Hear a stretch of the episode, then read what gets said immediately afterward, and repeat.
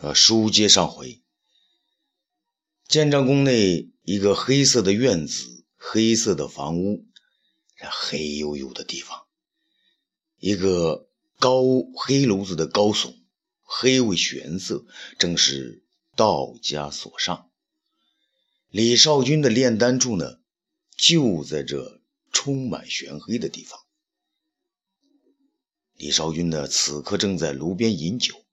一脸的奸笑，啊！听到外边众多的脚步声，他知道皇上就要来了，于是赶紧将酒壶藏起，跪在地上呢，迎接武帝。武帝来到门前，先让众人留下，只带东方朔一人进去。李少君叩拜道：“皇上，小仙恭候皇上多时。”武帝问少君：“仙丹果然炼成？”李少君拿出一个小盒子，打开后呢，里面有一粒大黑丸。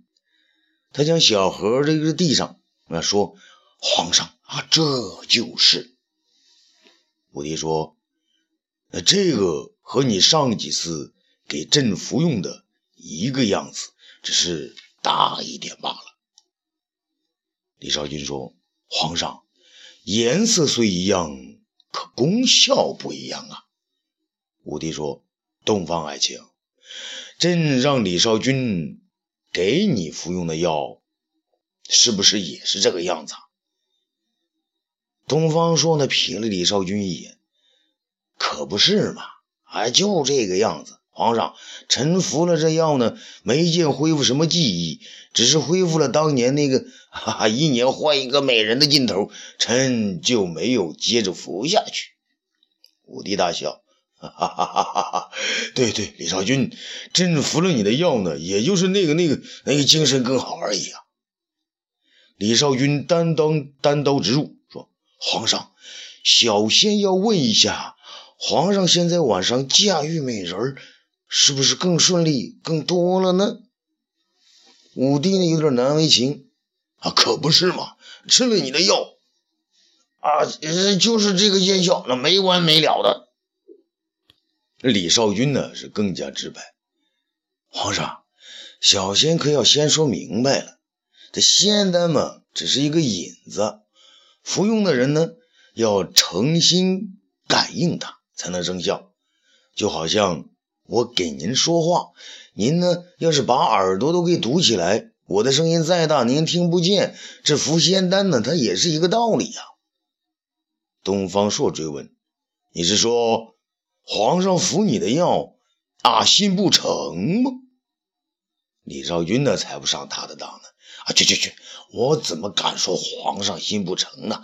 皇上的心是诚的。可他身体呢，对应这药的脉络没有打开，也就是说内力不够。武帝点点头，表示听懂了一点。昭君，朕能把这道经脉打开吗？当然能了，皇上。小仙一开始呢，随太上老君修仙时也是打不开脉络，只知道啊，浑身是劲儿。不瞒您说，皇上，小仙一时啊误入迷途，把老君堂那几个擦洗炼丹炉的仙女呢，他统统的扫了。武帝大笑啊，哈哈哈哈哈哈！东方朔嘲笑道：“胡说了吧？那太上老君的三清之地，容你这样那为所欲为？”李少君笑道：“东方朔呀，东方朔。”我说你是王母娘娘身边的人吧？那一点都没错。王母娘娘那种仙是先得道再成仙，她那边呢全是禁欲之仙，不食人间烟火，就以仙桃为食，三百年吃一次嘛就行了。而太上老君这边呢是食人间烟火的，不仅要食人间烟火，还要享受人间的快乐。所以娶妻育女之事也是一种修炼的方法，谁让你错投了师傅呢？东方朔毫不相让，啊，照你这种说法，我东方朔来到凡世也该是无欲无求的，怎么我却也是有七情六欲的呢？李少君呢，拍拍腿，错了，错了，又错了。正因为你在那王母娘娘身边的禁欲太久，逼得太甚，所以来到人间，你才拼命的发泄。一年一个小妾，用了十二年的功夫，才把过去憋了啊几百年的劲头全发泄出来，对不对？武帝听得入了神呐，哈哈，难怪朕那些年呢，老觉得你东方朔了不起，原来是这么回事啊！李少君说：“皇上。”要想成仙得道，啊，都得这个经历这一关。如果您的心至诚，就能通神啊，通了神，您的脉络就会自己打开了。武帝急切地问：“有没有捷径可走啊？就是说，找个更快的办法呢？”李少君呢，为难地说：“呃，这个嘛，皇上还有两条路，可都不容易呀。”武帝问道：“你说是什么办法？一个办法呢，最简单，就是您的心诚，您的功高，能够呢直接感动太上老君，让他老人家呢亲自下凡拍你一下，就什么都齐了。或是你用另一种不要人欲的诚意感动王母娘娘，她呢送您。”啊，给您送一点仙桃，也就长生不老了吗？武帝呢，频频点头。这个啊，朕以为有欲有求有求也是一种欢乐。呃，朕要学太上老君的仙道。李少君呢，怂恿道：“呃，那太上老君在九虚之上，皇上您就修个通天台，那样才能离老君近一些。”或者呢，去泰山封禅。这东方朔呀，呃，听到李少君的，终于说出了要让武帝大动钱财的事情，便急忙予以打断。好啦，李少君，你这个妖道，别胡说八道了。修个通天台，你有那本事吗？上泰山封禅，还用记得呃让你来催？李少君装出委屈的样子：“皇上，您看他这个人恢复不来记忆，就就就这么对待小仙呢？”武帝有点责怪的样子。东方爱卿，你别着急嘛。少君，你刚才只说了神仙点化的事儿，那要是自己修炼呢？李少君说：“皇上，一个人有一个人的方法，别人呢，那没法代替的。”武帝呢，一心要找到捷径。那要是让你和朕的活法一个样，你不就是有了朕的经验？那样你不就体会到朕的想法，不就能更好的指点朕的迷津了吗？李少君忙说：“啊，皇上圣明，皇上圣明。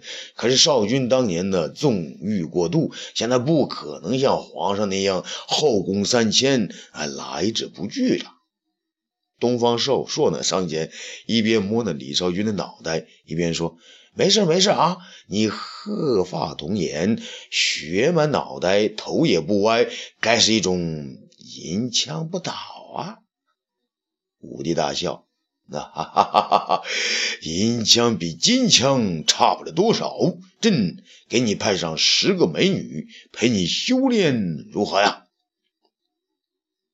李少君的眉头呢，先是一喜，然后呢又一皱。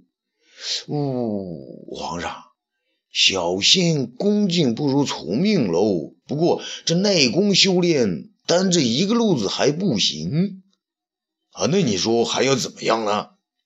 皇上还要内修，就是要多看道家的秘籍。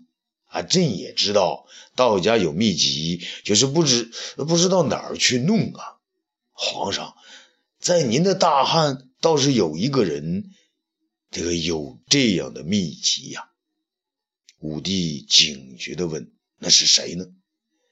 李少君从容地说：“淮南王刘安。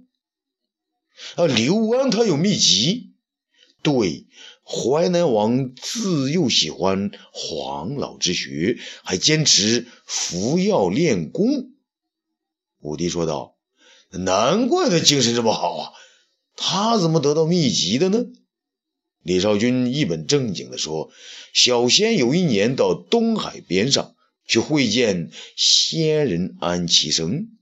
安其生他说呢，有他有一次路过八公山，不小心呢。”将一本枕中秘籍丢了，后来再也没有找到。小仙问他，当时地上有些什么人？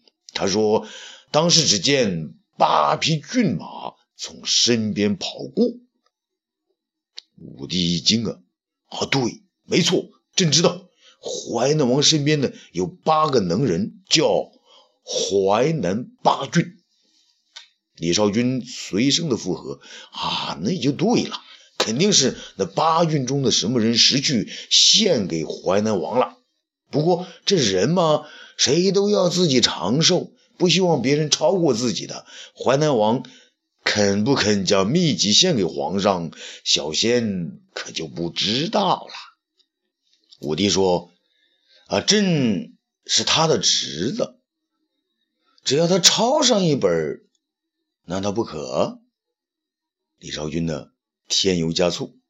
皇上不是因为你是他的侄子，他才不给，而是因为呢，你是皇上，他才不见得给呀。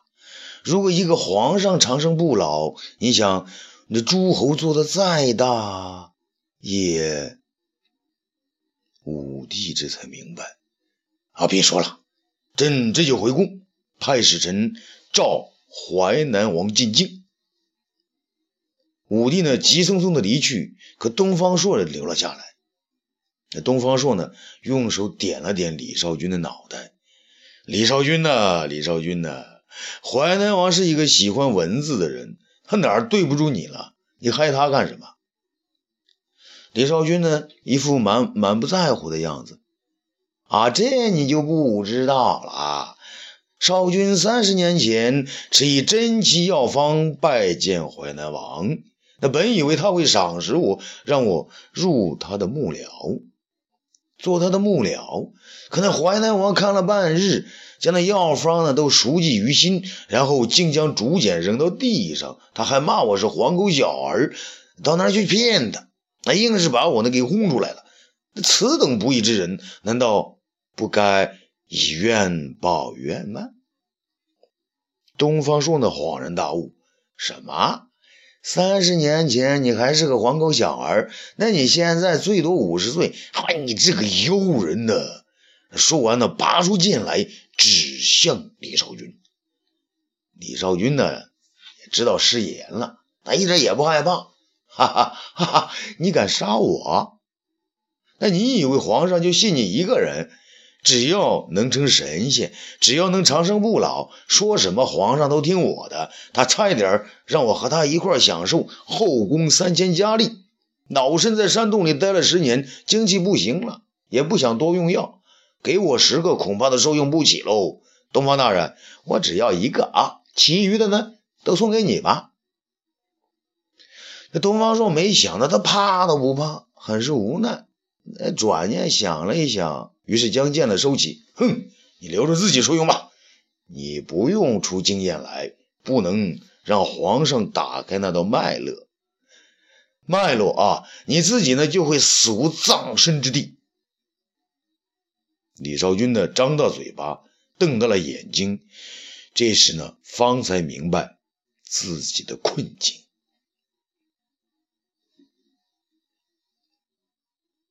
啊，欲知后事如何？咱们下次接着说。